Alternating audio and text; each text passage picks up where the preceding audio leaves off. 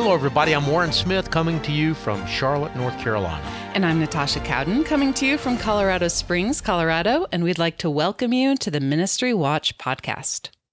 On today's program, one of the early members of the influential Acts 29 Church Planting Network is leaving that network and it's going public with its reasons.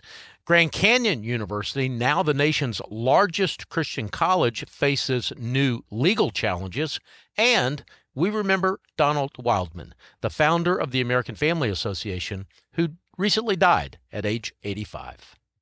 We begin today with news that the shakeup at the International House of Prayer in Kansas City continues, this time with the exit of another high level executive. The leadership exodus from the IHOP KC location continues with the departure of David Sliker. That was announced on January 3rd in a tweet and in a press release. Sliker had been with IHOP KC for 18 years, serving as the president of IHOP University and as a member of IHOP KC's executive leadership team. Sliker's departure follows that of Mike Bickle, who founded IHOP KC in 1999. Bickle was accused in October of decades long sexual abuse involving multiple victims. IHOP KC cut ties with Bickle in December. Bickle has acknowledged what he calls past sins. He said, I sadly admit that 20 plus years ago I sinned by engaging in inappropriate behavior but he has denied claims that his sins have been both more numerous and more recent.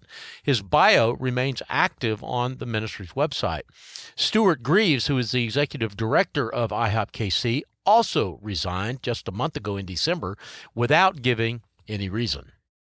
Our next story involves Acts 29, the church planting network.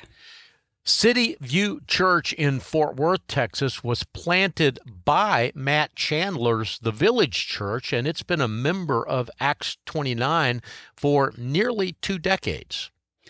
As of January 1st, it's the latest congregation to leave the formerly growing, but now increasingly troubled network, which once claimed it was ushering in the next chapter in the history of the church. Now, City View lead pastor Rick White, who has also held various leadership positions within the network, said this To say that our church has been invested in Acts 29 would be an understatement. However, Acts 29 is not the same network our church joined in 2005. Acts 29 no longer deserves our continued loyalty and trust. I can no longer personally recommend Acts 29 Network as a good stewardship of one's time, money, and energy.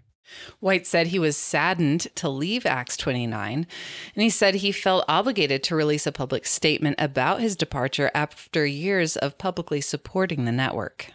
And in that letter, he cited three reasons, in fact, three of many reasons, he said, for CityView's departure. First was what he called a flawed organization structure that is susceptible to corruption and compromise.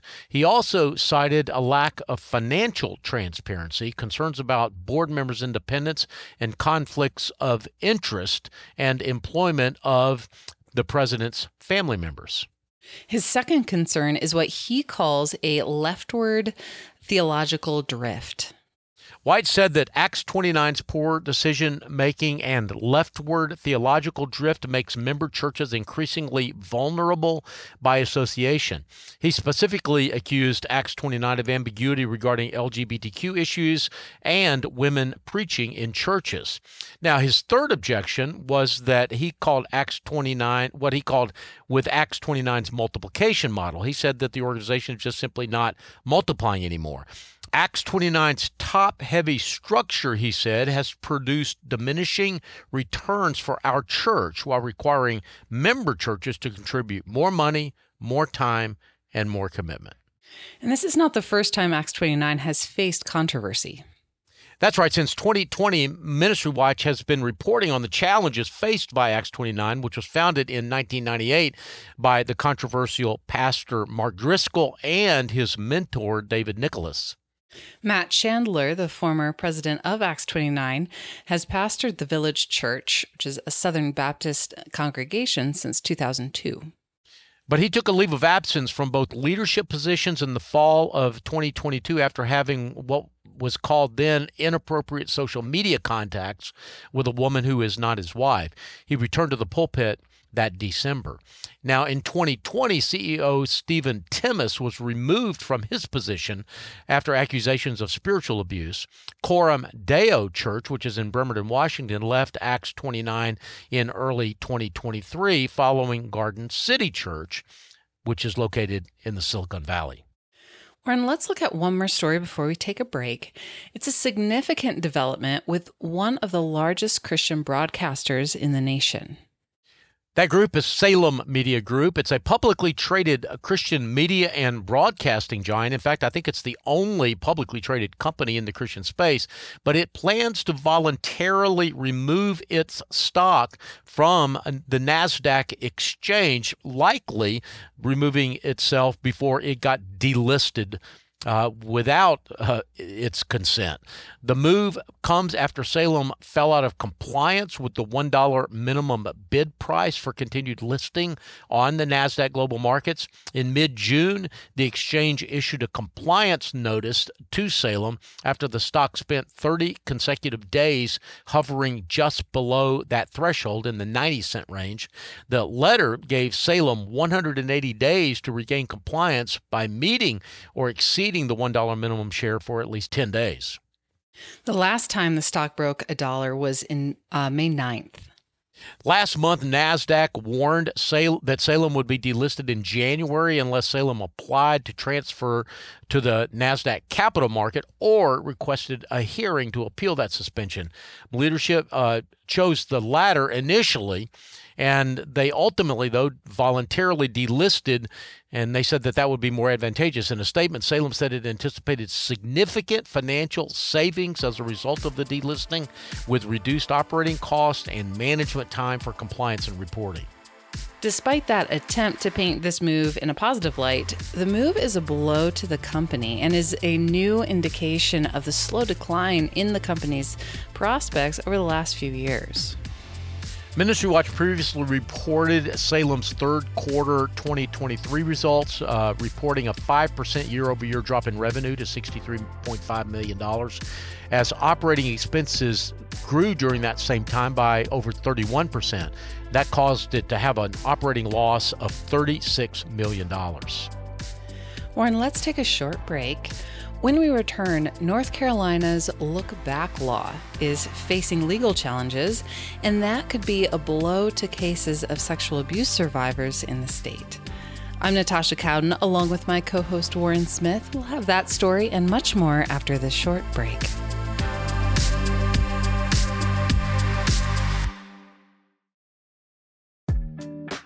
Hey, everybody, Warren Smith here, interrupting the podcast uh, with a couple of quick updates regarding Ministry Watch. First of all, we met our year end goal. If you gave during November and December of 2023, uh, just can't tell you how grateful I am. And also wanted to let you know that our needs go on. So if you did not give, uh, we would love to hear from you in January or February uh, with uh, a gift. If you've got any left over after all those Christmas expenditures, uh, we would um, be grateful. Just go to uh, ministrywatch.com and hit the donate button at the top of the page.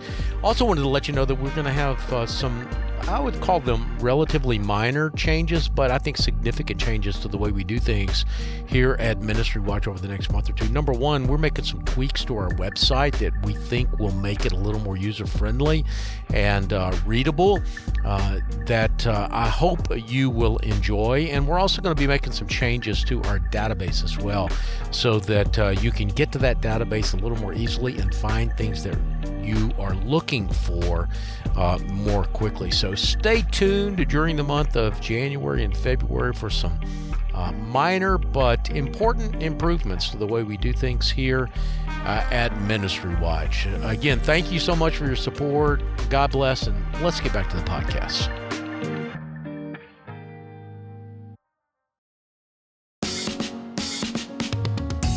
Welcome back. I'm Natasha Cowden, along with my co host Warren Smith, and you're listening to the Ministry Watch podcast. Well, up next is the story we promised before the break. It's a story of a legal challenge in North Carolina's Safe Child Act, which is a law that has allowed sexual abuse survivors to initiate lawsuits for abuse that had previously been prevented by statutes of limitation laws. Some child sexual abuse survivors in North Carolina are depending on a decision by the state Supreme Court to determine if they can, in fact, sue their abusers and any institution who enabled the abuse. One victim that Ministry Watch talked to is Stuart Griffin. He's afraid that the state's Supreme Court will decide the case in a way that harms victims. This is what he said in a blog post. I fear that we will lose those victims who are just barely hanging on. And it's all because a few judges want to protect insurance companies and pedophiles, not the Constitution. The constitutionality of the look back period included in North Carolina's 2019 Safe Child Act has been appealed by the Gaston County Board of Education. The look back period is a two year window allowing survivors who would otherwise be barred by the statute of limitations. It provides them a chance to sue in civil court. The look back window ended in December uh, December 31st of 2021. One case that could be impacted is Stuart Griffin's uh, case, the one, the man that we just mentioned. He has uh, a case uh, against his abuser David Lee Wood and two institutions that he claims enabled Wood's abuse in the 1990s: Christ Covenant Presbyterian Church and Charlotte Christian School. Wood was convicted of indecent liberties with a child and sentenced to 36 months of probation. He was also required to register as a sex offender for 10 years, but Griffin thinks thinks the school and the church also bear responsibility, and that's why he filed suit. But that lawsuit would disappear if the North Carolina Supreme Court rules that the look back window is unconstitutional. So, what are the chances that that will happen? Well, the appeals court upheld the look back window in a two to one decision in September, uh, reversing the decision of the original trial court the, that in the case that Gaston County had filed. Also, this state's Department of Justice filed a brief in the Supreme Court supporting the look back window that the state legislature passed unanimously in 2019. So, you know, there's uh, some chance to think that the Supreme Court will uphold this law. Uh, they, so far, though, have not uh, set a time to hear oral arguments on the case. Our next story involves Grand Canyon University and its ongoing feud with the federal government. Grand Canyon University has once again been accused by the federal government of deception and misrepresentation regarding its doctoral programs and its nonprofit status.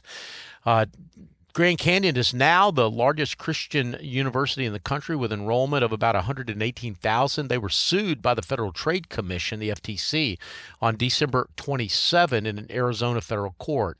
The FTC is seeking monetary relief and a permanent injunction. The lawsuit includes allegations similar to those that resulted in a $37.7 million in fines by the Department of Education last fall. According to the FC, FTC, Grand Canyon University tells prospective students that its doctoral programs are accelerated and that the total cost will be the equivalent of 20 courses or 60 credit hours.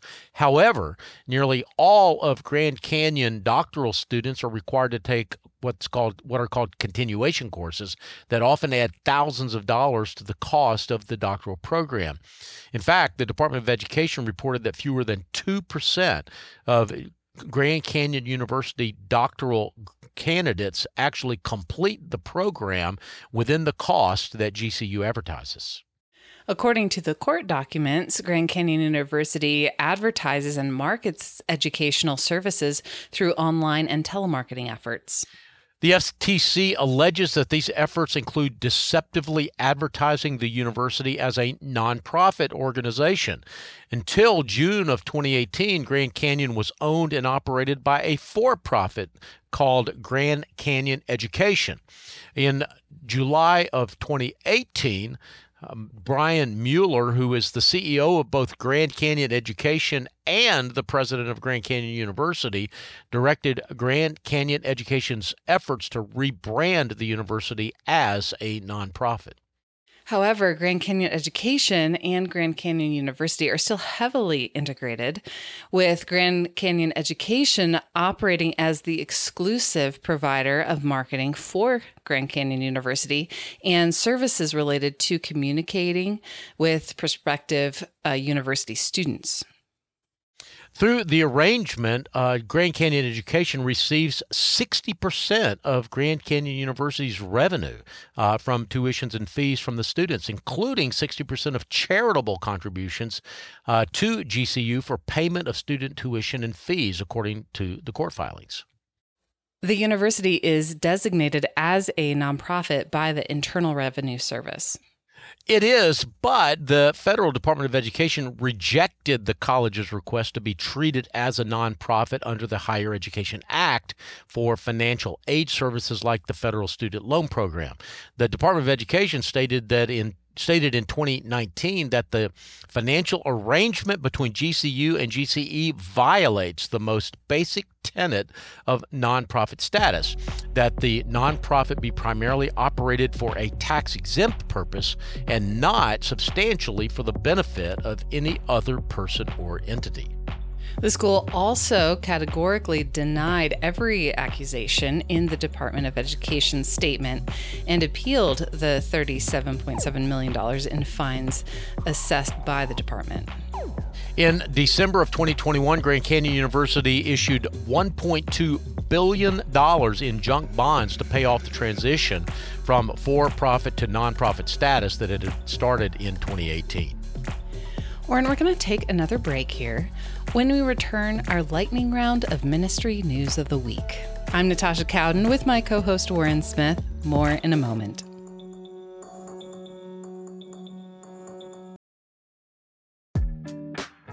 Hey, everybody, Warren Smith here, interrupting the podcast uh, with a couple of quick updates regarding Ministry Watch. First of all, we met our year end goal. If you gave during November and December of 2023, uh, just can't tell you how grateful I am. And also, wanted to let you know that our needs go on. So if you did not give, uh, we would love to hear from you in January or February uh, with uh, a gift. If you've got any left over after all those Christmas expenditures, uh, we would uh, be grateful. Just go to uh, ministrywatch.com and hit the donate button at the top of the page. Also, wanted to let you know that we're going to have uh, some, I would call them relatively minor changes, but I think significant changes to the way we do things here at Ministry Watch over the next month or two. Number one, we're making some tweaks to our website that we think will make it a little more user friendly and uh, readable. Uh, that uh, I hope you will enjoy. And we're also going to be making some changes to our database as well so that uh, you can get to that database a little more easily and find things that you are looking for uh, more quickly. So stay tuned during the month of January and February for some. Uh, minor but important improvements to the way we do things here uh, at Ministry Watch. Again, thank you so much for your support. God bless, and let's get back to the podcast.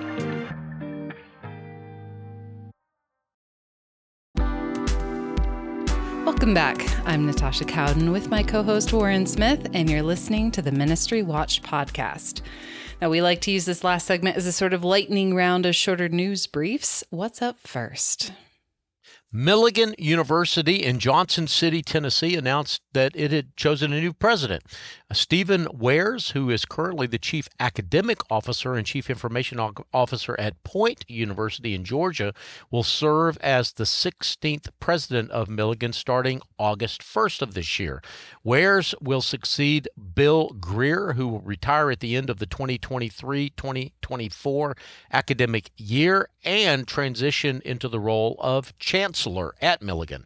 The Christian Liberal Arts University has a student body of about 1,200 and was founded in 1866 to train leaders for churches and communities in Appalachia. Milligan is not the only institution with new leadership.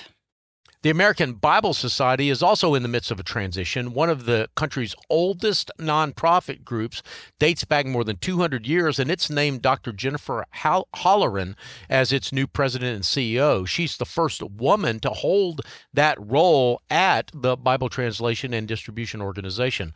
Holleran has a long history in the Bible translation industry. She spent 22 years at Wycliffe Bible Translators USA in various leadership roles, including the group's chief operations officer.